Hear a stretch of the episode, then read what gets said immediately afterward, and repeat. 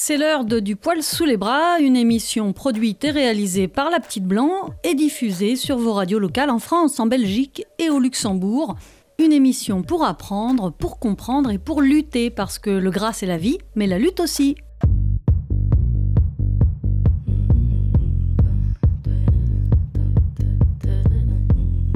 Je le dis souvent, je ne changerai aucun mot et aucune phrase de, de, Voltairine. Pour moi, c'est une inspiratrice et, une, et quelqu'un qui me, qui me redonne de la force quand ça va pas. Je m'appelle euh, Isabelle Attard, je suis euh, une ancienne euh, députée par erreur et anarchiste par, par vocation ou par, par état d'esprit.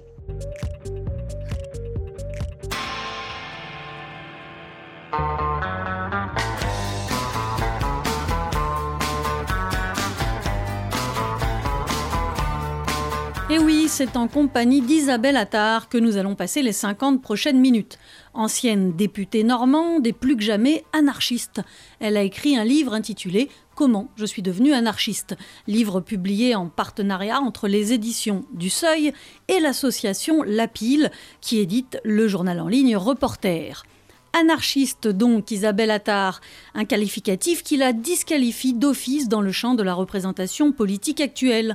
Parce que se dire anarchiste en France, eh bien ça ne se fait pas dans les hautes sphères de la gouvernance. Et pour cause, l'anarchie supporte de toute façon assez mal l'autorité et la hiérarchie qui sont si chères à nos gouvernants actuels. Prenez Macron, il ne jure que par la domination du peuple, ce qui est bien la preuve qu'il a échoué à le diriger, ce peuple. Du coup, il domine. Le choix de la violence pour masquer la défaite de la pensée. Et quoi de mieux que de bourrer les crânes de la population à la Thatcher en faisant croire qu'il n'y a pas d'alternative. Il n'y aurait aucun autre choix à la soi-disant démocratie représentative dans laquelle nous sommes empêtrés. Et pourtant, l'anarchie propose une autre voie, une voie à prendre et une voie à entendre. Comme disait Élisée Reclus, l'anarchie est la plus haute expression de l'ordre. Alors face au désordre actuel, face à l'incurie des gouvernants et à l'incapacité de notre système politique à être un système juste, peut-être serait-il temps de se pencher du côté de l'anarchie pour éviter le chaos. Parce que oui, l'anarchie, c'est tout sauf le chaos. Mais les gouvernants n'ont pas intérêt à ce que cela se sache.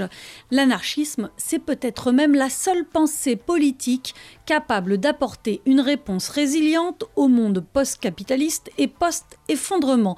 Vous vous demandez bien comment? Eh bien, écoutons tout de suite Isabelle Attard. Elle va nous expliquer cela. Elle va nous parler de l'anarchie et de tous les espoirs qu'elle suscite. Du poil sous les bras, la petite blanc dans du poil sous les bras.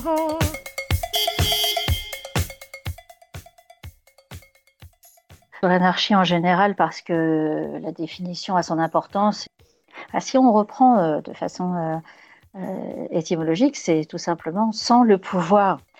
Et moi, je l'interprète aussi au pluriel, c'est-à-dire comme une philosophie de vie, un objectif, social, économique, politique, euh, d'abattre tous les pouvoirs. Et quand on dit pouvoir, pour moi, ça représente toutes les, tous les problèmes et toutes les oppressions et tous les, euh, toutes les dominations possibles dont on souffre tous. Et c'est pour ça finalement que c'est très difficile de, de dire qu'on est plus anarchiste comme ci ou comme ça. Euh, je pense qu'à la base, à partir du moment où on refuse le pouvoir de quelques-uns sur une majorité, le, pouvoir euh, des hommes sur les femmes ou le pouvoir des êtres humains sur l'ensemble des espèces vivantes sur notre planète, on réfléchit mieux et on arrive à, voir les priorités, à voir euh, une façon de vivre globale qui se dégage de cette philosophie-là et, qui nous anime et qui... Euh, nous donne de l'espoir. En tout cas, pour moi, c'est quelque chose qui me donne de l'espoir. Au début, il y a quelques années, j'aurais pu me décrire comme euh, étant éco-anarchiste, et, je sais que ça a été beaucoup repris parce que j'ai utilisé cette expression, parce qu'elle liait l'écologie et l'anarchie, et je me disais, c'est comme ça que je, je, me sens aujourd'hui, mais en fait, non, c'est, euh, je vais reprendre les mots de Voltairine de Clerc, qui était une anarchiste américaine euh, de la fin du 19e, début 20e siècle et, qui, disait souvent Je suis anarchiste euh, sans adjectif. Et ça, j'aime ça.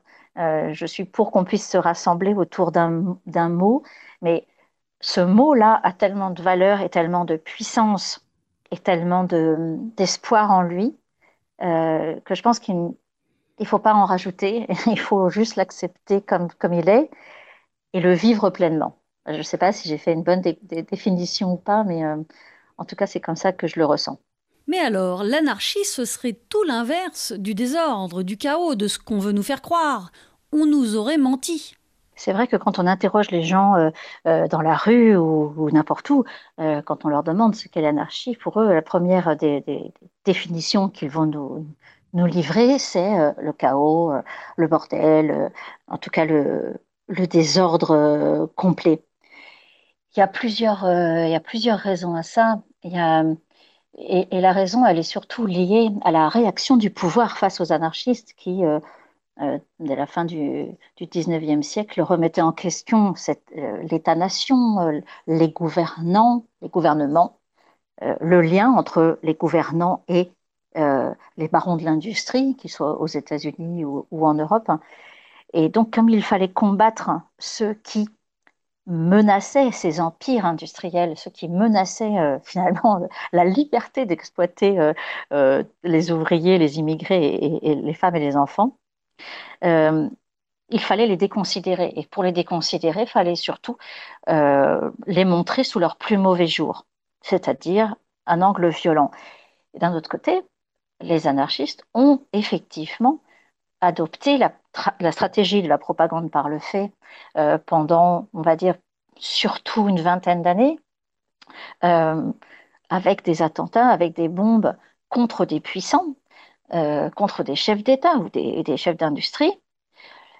Mais ça ne représente pas grand monde en termes de, morts ou de blessés. Je crois que Tancred Ramonet et Gaetano Manfredonia parlaient d'à peu près de 100 personnes qui auraient été euh, blessés ou tués par les anarchistes, ce qui est dans l'histoire mondiale et dans l'histoire surtout de la période industrielle euh, très faible comparé euh, aux dégâts et aux morts et aux assassinats de milliers d'innocents qui faisaient grève, qui manifestaient, qui, qui essayaient de sortir de la plus grande des précarités, de la plus grande misère. Et je trouve que c'est Emma Goldman qui décrit parfaitement euh, la psychologie des, poseurs de bombes avec des gros guillemets. Elle, les décrit comme étant des personnes euh, toutes extrêmement empathiques, euh, des personnes calmes et douces, mais en fait des personnes qui réagissent le plus violemment et le plus incroyablement possible à toutes les injustices et à, à tous les massacres dont ils sont témoins. du coup, ces personnes-là vont chercher, euh, par euh, le moyen le plus efficace, on va dire, à mettre un terme à ces assassinats et, euh, à, tous ces meurtres perpétués par la, milice Pinkerton ou bien par la police d'État. Donc, pour eux, la façon la plus rapide de, mettre fin à, toute cette misère et à tous ces meurtres, c'est de tuer ceux qui, commandent, les commanditaires de, ces meurtres. Donc c'est ça un peu toute la philosophie de la propagande par le fait. Et donc on peut parler longuement de la violence, mais ensuite, ensuite le pouvoir a bien entendu utilisé dans tous les pays du monde. Et je précise bien, euh, il n'y a pas eu que les lois scélérates en France, il y a eu aussi euh, toutes les lois contre les anarchistes aux États-Unis, mais en Russie, en Allemagne. Le pouvoir a utilisé ces quelques attentats, et je, maintiens euh, le mot, hein, ces quelques attentats, euh, pour décrédibiliser totalement le mouvement anarchiste euh, et les faire passer uniquement pour des gens violents, en oubliant et en mettant de côté évidemment sciemment toute revendication politique sur l'égalité et la liberté entre les hommes et les femmes et entre les hommes tout court. Donc, c'est, on va dire, c'est une l'interprétation et la définition de l'anarchie aujourd'hui est un peu une conséquence logique de la volonté de détruire ce mouvement de la part des gouvernants.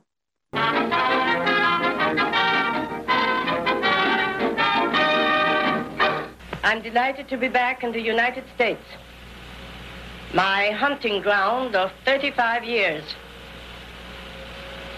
the country where I had my innings in the social and economic struggle and where I decided to devote myself to the presentation of anarchism a social philosophy which aims at the emancipation, economic, social, political, and spiritual of the human race. What do you think about Russia, Miss Goldman? I consider Russia and America the most interesting countries in the world today. How about Hitler? I don't know him and don't want to. What is your opinion of Italy? Beautiful country minus Mussolini. Miss Goldman, should the government here object to your uh, speeches of anarchism, would you change them or leave the country? I will leave the country rather than deny my ideas. I prefer to stick to my gun. Du poil sous les bras. Et c'est la voix d'Emma Goldman qu'on vient d'entendre, une femme exceptionnelle, une anarchiste russe qui a vécu plus de 30 ans aux États-Unis avant d'en être expulsée à 48 ans. Elle disait d'une de ses contemporaines américaines, tout aussi célèbre qu'elle, Voltairine de Clerc, qu'elle était la femme anarchiste la plus douée et la plus brillante que l'Amérique ait produite. Et tout comme Voltairine de Clerc, Emma Goldman était une penseuse radicale. Elle incitait à la révolte, à la rébellion face à l'injustice de notre société.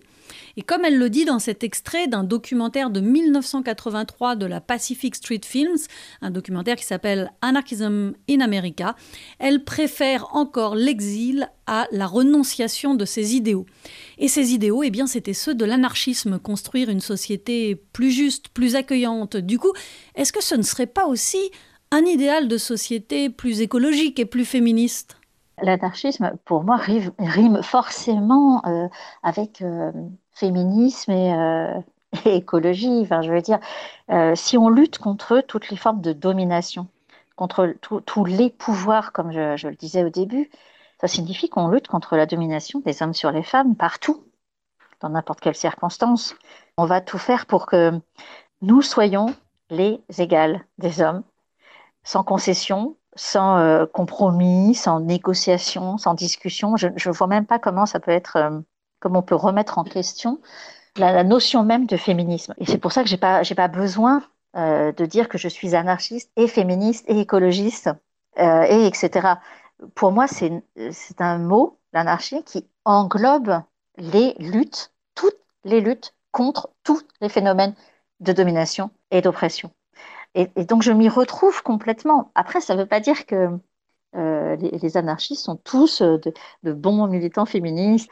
Le, poids de l'éducation, le, poids du modèle patriarcal fait que euh, même chez les anarchistes, on trouve des, réactions sexistes ou des, comportements qui n'ont pas lieu d'être. J'espère que chacun peut balayer devant sa porte et, et, lutter. Mais en tout cas, pour moi, si on lutte contre tout phénomène de domination, c'est obligatoirement par l'égalité et par le féminisme que ça passe.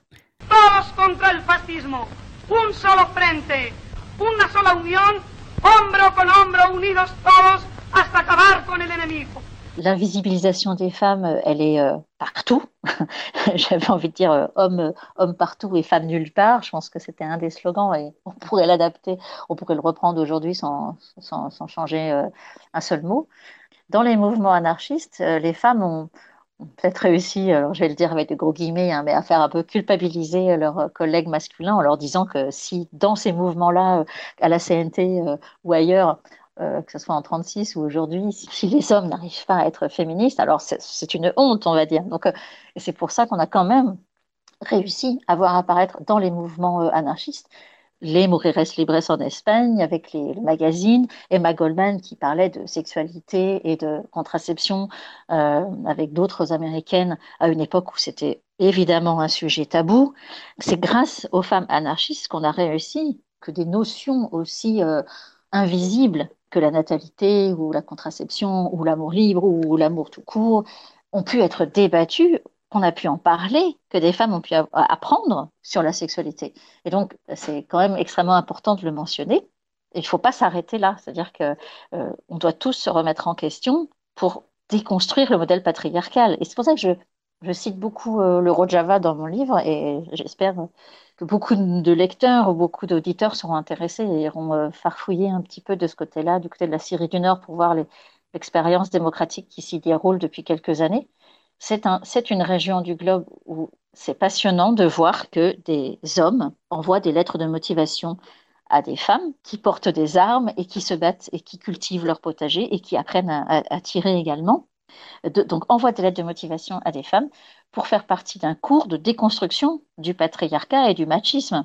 Je suis ébahie et fascinée parce que je ne le vois pas ici, je ne le vois pas dans mon propre pays.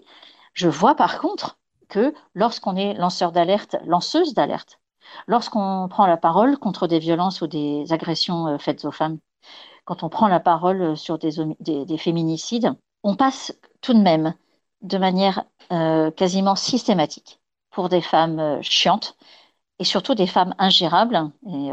Mes amis qui ont été accusés comme moi de diffamation envers Denis Bobin, je pense à Annie Lamère, à Sandrine Rousseau, à Hélène Debost, euh, Laurence Mermet, Geneviève Trojeski, nous étions victimes de Denis Baupin.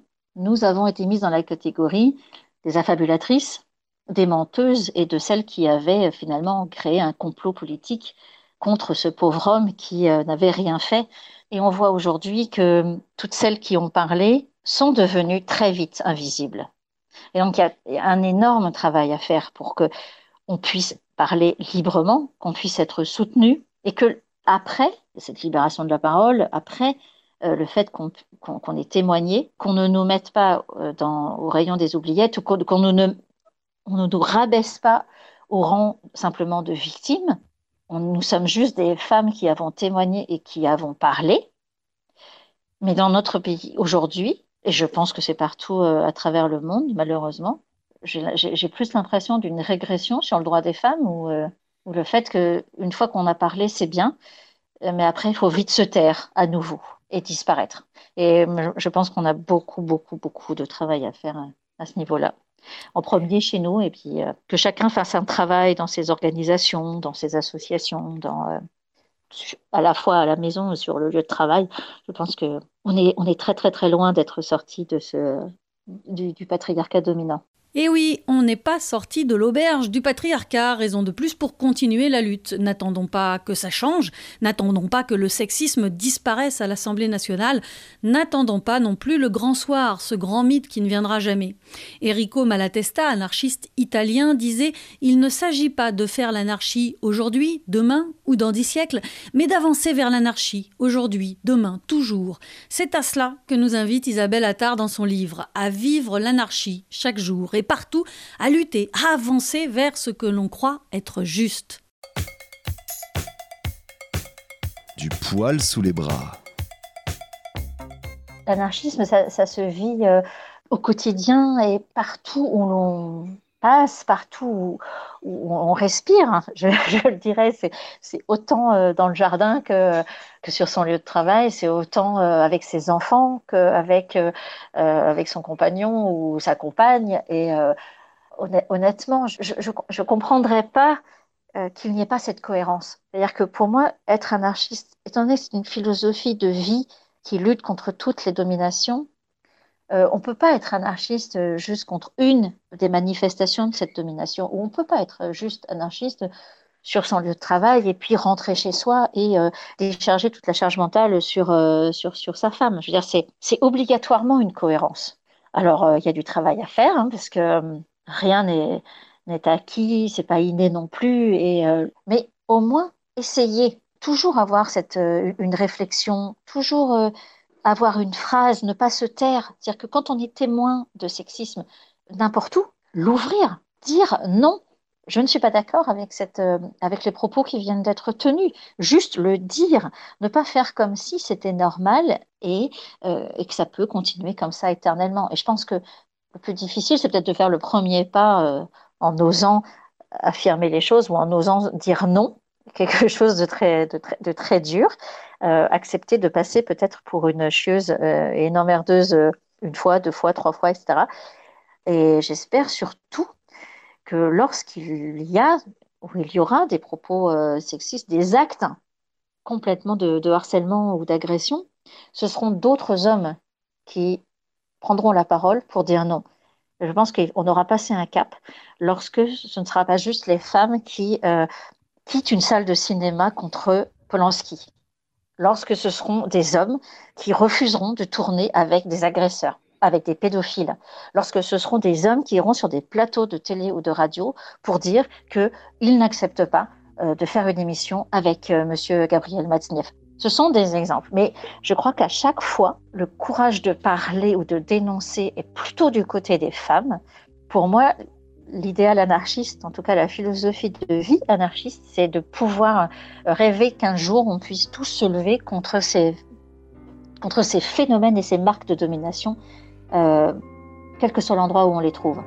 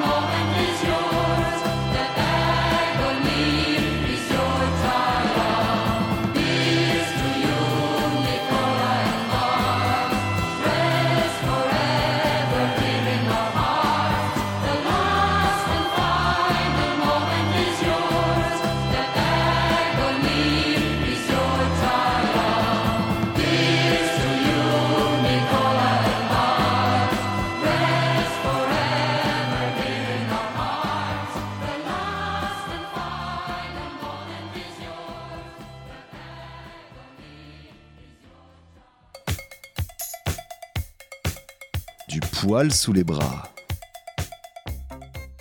Et voilà, c'était le magnifique hommage de John Bess à Nicolas Sacco et Bartolomeo Vanzetti, deux anarchistes américains injustement condamnés à mort et exécutés en 1920. Ils ont ensuite été innocentés, réhabilités, mais il a fallu attendre 1977. Pas facile à l'époque d'être anarchiste, pas facile non plus aujourd'hui de promouvoir l'anarchie. Déjà en 1893 et en 1894, l'État français faisait passer une série de lois dites lois scélérates pour lutter, soi-disant, contre les criminels. En fait, sous couvert de défendre la liberté, ces lois rognaient sur les libertés, liberté d'informer ou de se réunir. Et si les anarchistes étaient particulièrement visés, c'est parce qu'ils faisaient peur. Isabelle Attard y revient dans Comment je suis devenue anarchiste. Ce n'est jamais simple de se battre pour la liberté, alors que c'est précisément pour cela que se battent les anarchistes je, pense que sauver ou euh, défendre cette notion euh, de liberté, alors liberté d'expression, de mouvement, liberté de penser et de toutes les libertés fondamentales, reste assez abstraite pour des gens qui sont confrontés déjà à un quotidien difficile, c'est-à-dire que c'est très dur de sortir la tête du guidon lorsqu'on est dans ces 45 heures de travail par semaine, voire plus, que les préoccupations sont, celles de la survie, et, c'est le cas pour des, centaines de milliers de personnes dans notre pays aussi, c'est difficile de, dire aux gens vous devriez lire ou vous devriez vous, préoccuper de ces questions-là, alors que la, euh, priorité, elle est bien entendu euh, à avoir un toit et, euh, se nourrir soi-même ou sa famille. Donc c'est très difficile. Et il y a également l'expression, le, c'est Voltaire de Clerc qui en parlait également, on, a tendance à défendre davantage son confort que sa liberté. Et on est donc euh, à renier sur euh, ces, différentes libertés-là qui nous sont offertes euh, pour conserver déjà une base de confort et pourquoi pas un peu plus. C'est très difficile de mobiliser les troupes, très difficile aussi d'expliquer aux gens que nous sommes rentrés dans une dictature parce que on va nous comparer forcément à d'autres pays on comprend mieux euh, l'esprit de la dictature chez les autres, mais euh, quand il s'agit de regarder chez nous, c'est toujours beaucoup plus difficile hein, d'être objectif. Euh, mais on oublie aussi que les gouvernements ne vont pas arriver avec un panneau en disant voilà, à partir d'aujourd'hui, nous sommes en dictature. C'est aussi bête, c'est aussi simpliste que ça. C'est-à-dire, tout va se faire progressivement. on parlait des lois scélérates. Et effectivement, pendant le, mandat de François Hollande, pendant le quinquennat de François Hollande, mes collègues ont, voté euh, presque tous à l'unanimité euh, euh, des, lois atroces, mais qui se cachaient derrière des noms très patriotiques ou très allez, donner l'impression que c'était pour défendre la veuve et l'orphelin et, et, tous les opprimés, c'est-à-dire que la loi renseignement, la loi antiterrorisme, qui va oser euh, se lever contre une loi qui s'appelle une loi antiterroriste euh, mais il y avait également des mesures qui étaient cachées dans la loi de programmation militaire. Il y avait des, atteintes à la liberté d'expression partout, et en particulier ce qui euh, aboutit à l'apothéose de, ces derniers jours avec la loi Avia. il y a eu énormément d'attaques contre l'expression sur Internet et sur les réseaux sociaux, pas seulement par rapport aux, communications entre les gens, mais aux médias euh, qui ont choisi le, le, modèle économique de n'être que sur, euh, que sur Internet.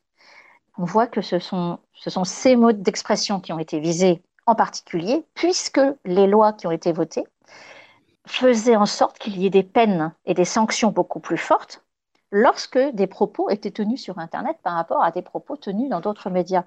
Et je pense que ça, c'est quelque chose qui est passé totalement euh, en, dehors des, radars, à part de quelques personnes ou d'associations comme la Quadrature du Net ou des, euh, magazines spécialisés, des journalistes qui, suivaient ce qui se passait vraiment. Et euh, je, reconnais à quel point c'est difficile de mobiliser sur ces questions-là. Et pourtant, lorsque aujourd'hui on, aboutit à l'arrêt de mort de certains médias ou euh, de la pluralité des médias, lorsqu'on va avoir des problèmes euh, pour trouver des avocats qui vont nous défendre, lorsque, suite aux violences policières, on aura été euh, sanctionné ou mis en garde à vue de manière abusive, et je ne parle pas des, des, vraies violences et des morts de la, de la, de la police, c'est déjà difficile aujourd'hui. Je, suis vraiment extrêmement inquiète sur, par rapport à l'avenir si personne ne réagit. Euh, si, on continue à euh, rester dans le chacun chez soi, à, protéger ce qu'on a pu protéger comme confort, malgré tout ce qui vient de se passer, et malgré une précarisation qui augmente, si, chacun ne regarde évidemment que euh, son nombril ou que sa, vie, je crois qu'on s'en sortira jamais, parce que ce qui était absolument de toute puissance dans les combats, que ce soit fin 19e ou euh, mai 68, ou euh, euh, ensuite quand on voit ce qui s'est passé dans des usines comme chez LIP par exemple, mais dans bien d'autres autres, lieux de, lutte, ce qui fait vibrer et ce qui donne de la puissance à un mouvement, c'est bien la solidarité. Et c'est bien l'entraide. c'est ce qui fait finalement qu'on on a pu améliorer le sort des gens et la qualité de vie au fur et à mesure des, des années et des décennies. Aujourd'hui, j'ai la certitude que nous allons rentrer dans une période de régression pour la première fois depuis 150 ans. C'est-à-dire qu'on est toujours allé, par exemple, dans une logique je ne parle pas des lois scélérates et des, des, libertés, mais par exemple, par rapport à ce qui se passe sur le Code du travail ou euh, sur la suppression des conquis sociaux, à chaque fois, on est allé vers une diminution du temps de travail. Si on prend juste cet exemple-là, une diminution du temps de travail par semaine, aujourd'hui, pour la première fois, nous sommes face à une situation mondiale où les, euh, les gouvernements prennent des dispositions pour aller dans l'autre sens. Je n'ai pas senti énormément de réactions. Alors, je sais que le confinement, c'est pas euh, forcément c'est pas simple pour se mobiliser vu qu'on va avoir une amende ou être sanctionné ou tout ce que vous voulez, mais je ne sais pas si les gens se rendent compte vraiment de la euh, de, l'atrocité de cette régression qui nous arrive en pleine gueule en fait. Du poil sous les bras.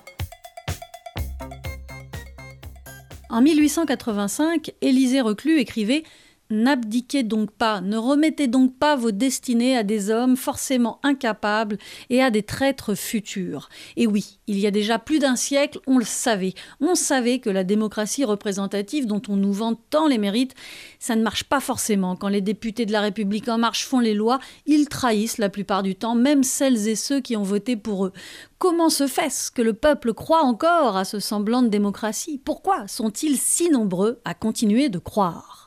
Le, passage par l'Assemblée euh, représente pour moi un peu l'apothéose, ou je ne sais pas comment, comment le dire, de, cette croyance dans cette démocratie représentative qu'on a toujours eue, alors toujours eue depuis la Révolution française, mais euh, cette croyance que euh, des personnes, alors qu'on les appelle députés, sénateurs ou même élus locaux, que, des personnes, quelques personnes vont pouvoir euh, représenter les autres, parler à la place des autres et se battre pour ces personnes-là.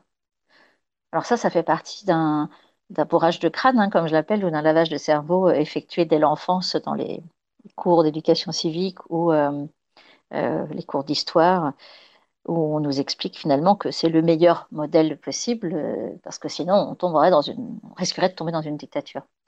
Et cette croyance dans cette démocratie représentative fait des dégâts partout, et euh, à gauche aussi. Je, pense que d'imaginer euh, sous, un angle un peu, complètement infantilisant en fait, hein, c'est-à-dire que euh, les, les, gens seraient pas assez éduqués, pas assez intelligents finalement pour dire eux-mêmes ce qu'ils ont à dire et pour fabriquer les règles pour vivre ensemble.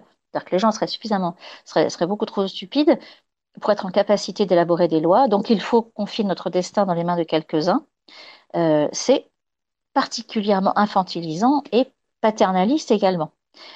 Et ça, je, m'en suis vraiment rendu compte au fur et à mesure du, mandat, parce que je sais qu'au début de mon mandat, j'étais capable de dire euh, des phrases, euh, parce que j'y croyais, j'étais capable de dire, je vais parler à la place, ou pour ceux qui ne peuvent pas parler. Mais tout le monde peut parler, je veux dire, tout le monde peut s'exprimer euh, par écrit ou, par la parole ou par des dessins ou par, euh, euh, par l'imaginaire. Enfin, je veux dire, c'est, quand même incroyable de, de, penser. Et j'ai trouvé ça pas seulement incroyable de penser qu'on pouvait parler pour les autres, mais au fur et à mesure, j'ai trouvé ça totalement prétentieux en plus, de se placer de cette façon finalement au-dessus des autres je, me suis rendu compte de l'absurdité de cette représentation. C'était très important de, revenir aux sources. Hein. On parlait de radicalité, c'est-à-dire euh, euh, analyser les sources du problème pour euh, être en capacité de le résoudre.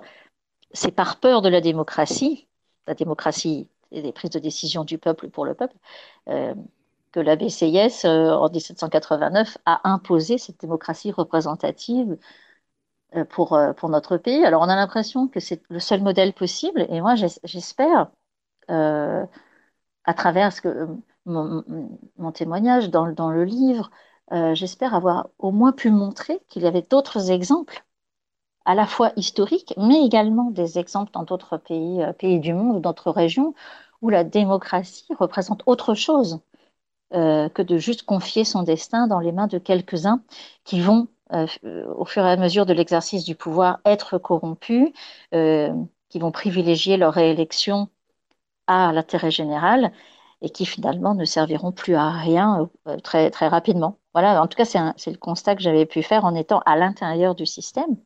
Et j'avais beaucoup entendu aussi euh, toute cette... Euh, parce que ça, c'est quelque chose qui justifie l'existence des, des, parlementaires, c'est de dire, ou même des, élus de manière générale, c'est de dire oui, mais il faut changer les choses de l'intérieur. Eh bien, on ne peut changer les choses que de l'intérieur, petit à petit, en modifiant les lois, en modifiant les textes. Vous allez voir, on va pouvoir parler, euh, euh, défendre l'intérêt général, euh, remettre les libertés, etc.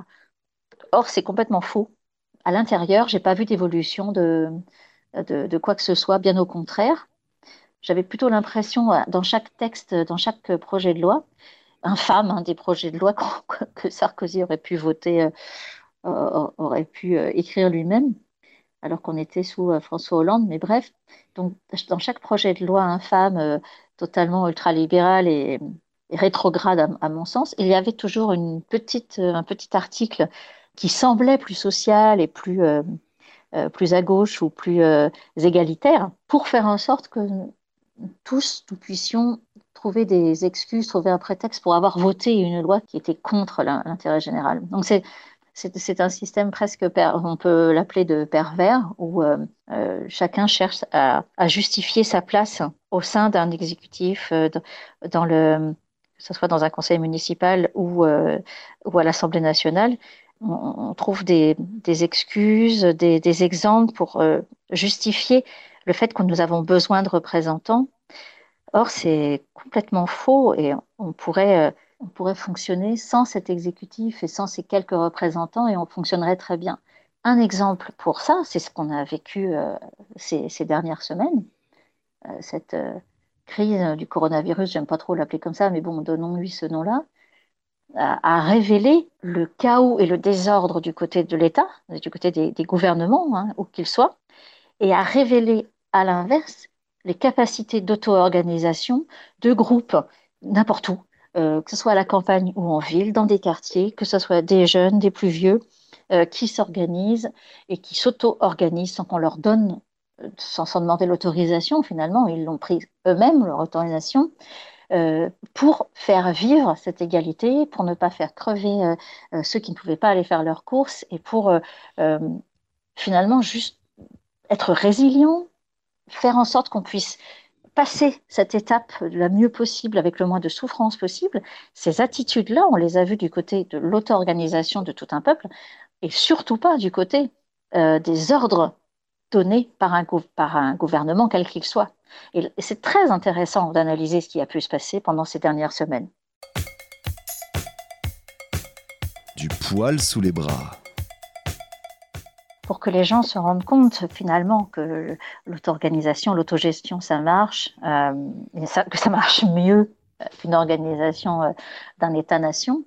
Il faut que ça se sache et il faut que ça circule, il faut que l'information circule. D'où le, côté complètement euh, prioritaire à mes yeux de ce que j'appelle l'éducation populaire politique, je ne suis pas la seule à l'appeler comme ça, qui est d'être pédagogue, d'être vulgarisé à travers des émissions euh, comme celle-ci, mais le plus d'émissions possible finalement, où on va raconter, euh, je ne dis pas qu'on raconte des histoires, on raconte des histoires vraies, des histoires vécues, euh, des histoires de, personnes qui se sont battues, qui ont réussi leur combat, c'est-à-dire qu'elles ont obtenu de pouvoir vivre de façon plus libre et plus égalitaire.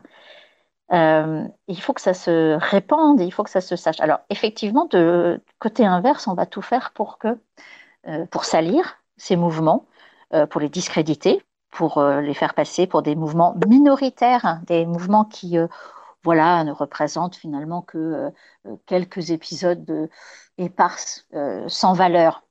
alors qu'au contraire, je pense que ces, épisodes de, où, la solidarité est reine et où c'est ce qui donne des frissons et, c'est ce qui fait euh, dresser les, poils sur les bras. Euh, c'est d'entendre et de vivre soi-même ce genre d'expérience très mobilisatrice qui euh, donne du sens à nos vies. Qu'aujourd'hui, si, si on ne se bat pas pour les autres ou si on n'est pas dans un groupe qui améliore la vie des autres, etc.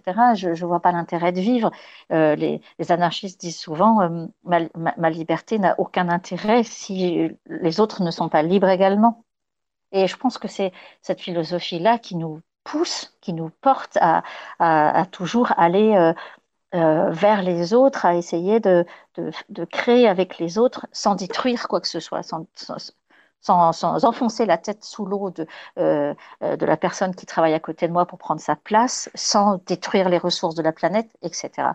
Et donc, évidemment que face à euh, cette volonté d'égalité, de liberté et de solidarité, on a le pouvoir en face qui mettra tout en place pour que les ressources, l'argent, toutes les richesses ne se partagent pas et restent dans les mains de quelques-uns tout en dispersant quelques petites doses de charité. C'est ce qu'on a pu euh, apercevoir ces dernières semaines également, euh, euh, quand, quand, on appelle au don pour un hôpital alors que c'est censé être l'argent public qui finance l'hôpital, quand, quand, quand, quand certains artistes font des appels pour, pour que, que, nous donnions pour financer les, les, blouses ou les masques de tel endroit, j'en viens à vraiment avoir une certaine nausée euh, là, on est sur la, charité de, l'ultralibéralisme à l'américaine et on n'est pas du tout sur le partage des richesses. Donc, je suis très, très, très, très gênée avec ce genre de, choses.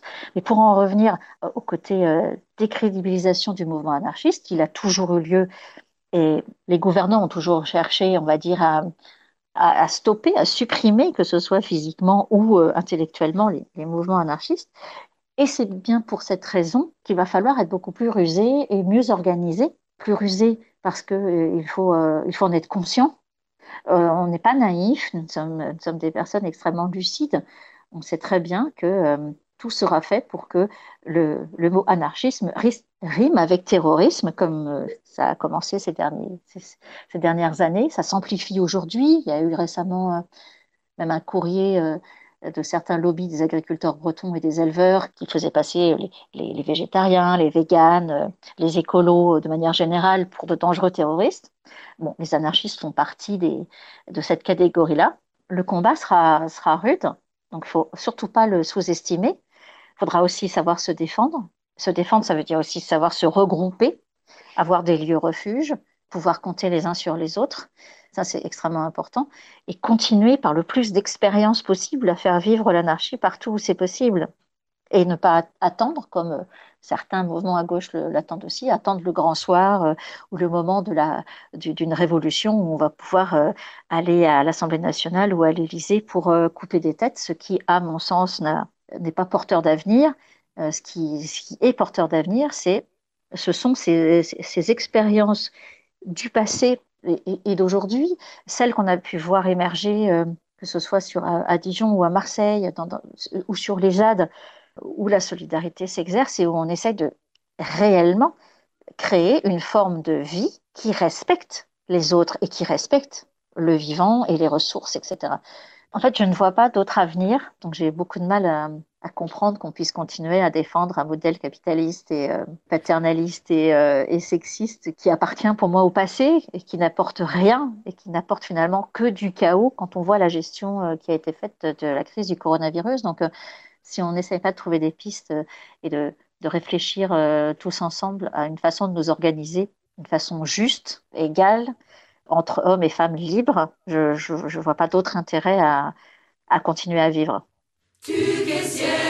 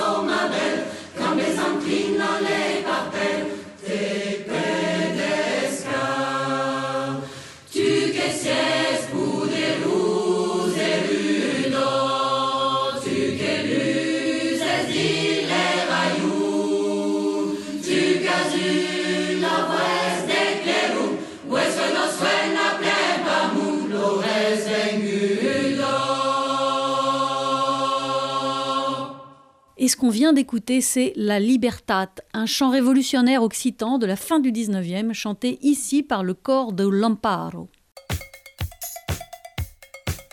Du poil sous les bras. Tant que les lapins n'auront pas d'historien, l'histoire sera racontée par les chasseurs. Cette citation que j'ai trouvée dans le livre d'Isabelle Attard est d'Howard Zinn et elle résume bien la problématique pas facile de faire entendre la voix de l'anarchie quand celle-ci est effacée de l'histoire. Pire, quand l'histoire officielle, celle écrite par ceux qui nous gouvernent, enseigne des mensonges sur ce qu'est l'anarchie.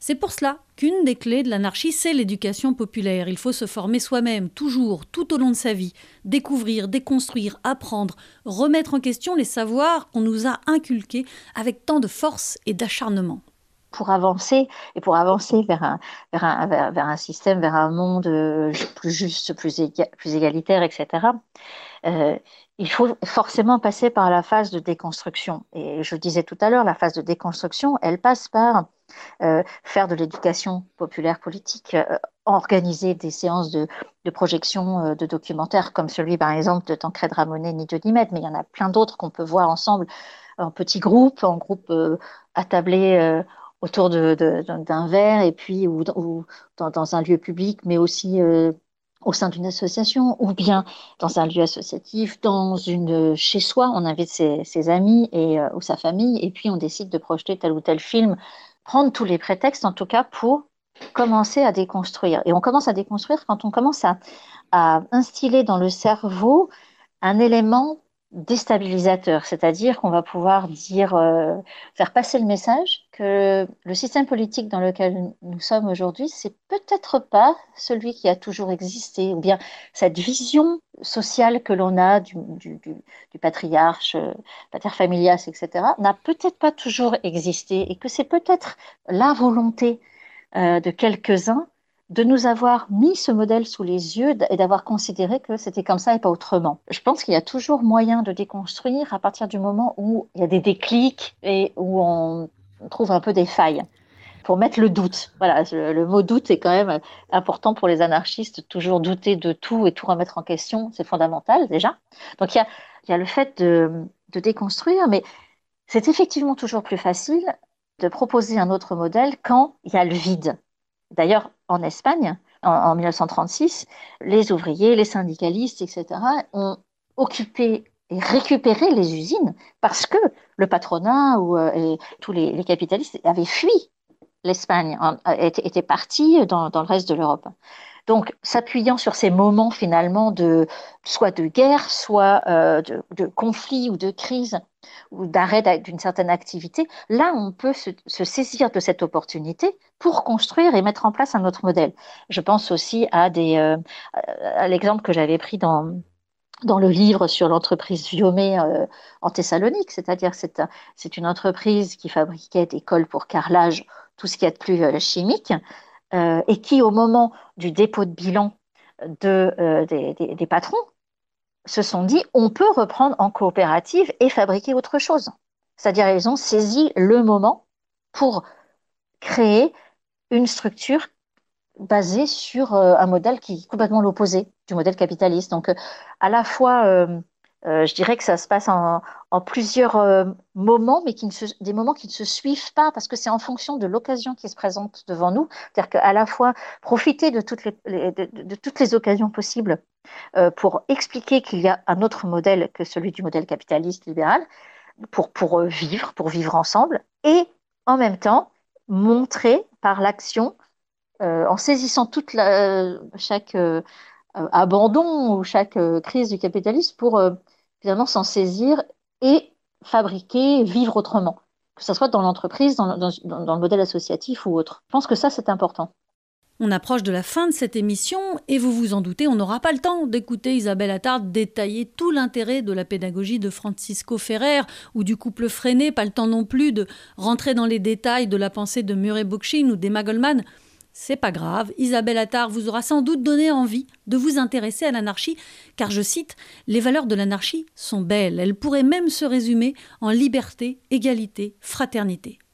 Je dirais juste pour finir que aujourd'hui, je pense que de plus en plus de, personnes sont conscientes qu'on est depuis, depuis longtemps déjà dans euh, une période d'effondrement écologique, social, euh, démocratique, qui n'a pas. Euh, qui n'a pas commencé hier, mais qui, peut-être euh, a démarré depuis euh, la révolution industrielle ou la Première Guerre mondiale, c'est au choix, mais ces, effondrements-là deviennent vraiment concrets aux yeux des gens, et peut-être avec un épisode comme, celui du coronavirus, et il y en aura d'autres.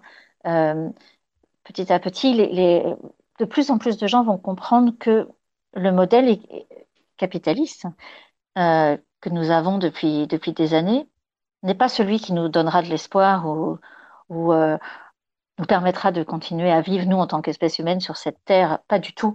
Et euh, la seule philosophie, la seule façon de, vivre qui donne de l'espoir et qui permettrait de s'en sortir après ces, effondrements ou dès aujourd'hui, c'est bien la philosophie anarchiste, puisque si, aujourd'hui on, parle de, euh, de ne plus avoir confiance dans le politique, quand on, parle aujourd'hui d'épuisement des ressources, ou que toute espèce animale est considérée comme une ressource euh, pour l'homme, c'est-à-dire pour une seule espèce, bah, finalement, si on réfléchit bien, je pense que la philosophie anarchiste est, la, seule, vraiment la seule, qui donne de l'espoir, qui donne euh, envie de, vivre encore plusieurs années, plusieurs générations, celle qui permettrait de s'en sortir et de, et de vivre enfin euh, libre et égaux entre nous tous. Du poil sous les bras. Voilà, si j'avais interviewé Amel Bent, elle vous aurait dit de viser la Lune, mais l'anarchiste vous dit de viser l'émancipation de toute autorité de tutelle et l'abolition de toute forme de domination ou d'exploitation des humains. Un beau programme en somme, et le livre d'Isabelle Attard permet d'approcher l'anarchie en douceur, de comprendre en quoi ce système politique trop méconnu, souvent méprisé, eh bien mérite toute notre attention. Et avant de quitter Isabelle, puis bien sûr, je lui ai demandé ce qu'elle pensait de ses poils tout de même. Mon rapport aux poils est un rapport assez complexe. J'ai quand même vécu la plupart du temps dans ma vie sous le diktat de l'épilation. Euh, j'ai beaucoup euh, souffert de la, du regard des autres et je pense que ça a commencé quand j'étais en sport-études où euh, quand, on, est, on est adolescente et qu'on est avec des groupes de, de, jeunes hommes et femmes très musclés, très, très épilés, des nageurs et autres sportifs, euh, bah, on se regarde les siens, on se regarde ses poils et on se dit euh, bon, va falloir faire quelque chose. Donc euh, déjà un, rapport de désamour profond dès l'adolescence qui ne s'est pas amélioré par la suite puisque le regard des autres a toujours été trop important à mes yeux et donc il m'a fallu attendre peut-être d'avoir 47 ans pour pour commencer à, me dire et puis merde. et j'avoue qu'aujourd'hui ça va beaucoup mieux, mais alors vraiment beaucoup mieux. Je suis pas fan de mes poils. Je les accepte beaucoup plus et je les montre beaucoup plus. J'arrive à en rire. Mais j'avoue que c'est pas encore gagné-gagné. Hein. Il, faudra encore un petit peu de temps pour. Euh, je, vois ça comme une progression et je suis contente d'avoir évolué. Voilà. Et je vous laisse avec cette citation de Voltairine de Claire, extraite des Écrits d'une insoumise. La libre pensée définit largement et le droit de croire, conformément à ce que les faits et la raison qui se présentent à l'esprit conduisent à croire. C'est tout pour aujourd'hui, mais vous pouvez retrouver et réécouter Du poil sous les bras sur le SoundCloud de la Petite Blanc et sur les sites des radios partenaires. Vous pouvez télécharger cette émission et toutes les autres via les sites de podcast. À très bientôt sur les ondes.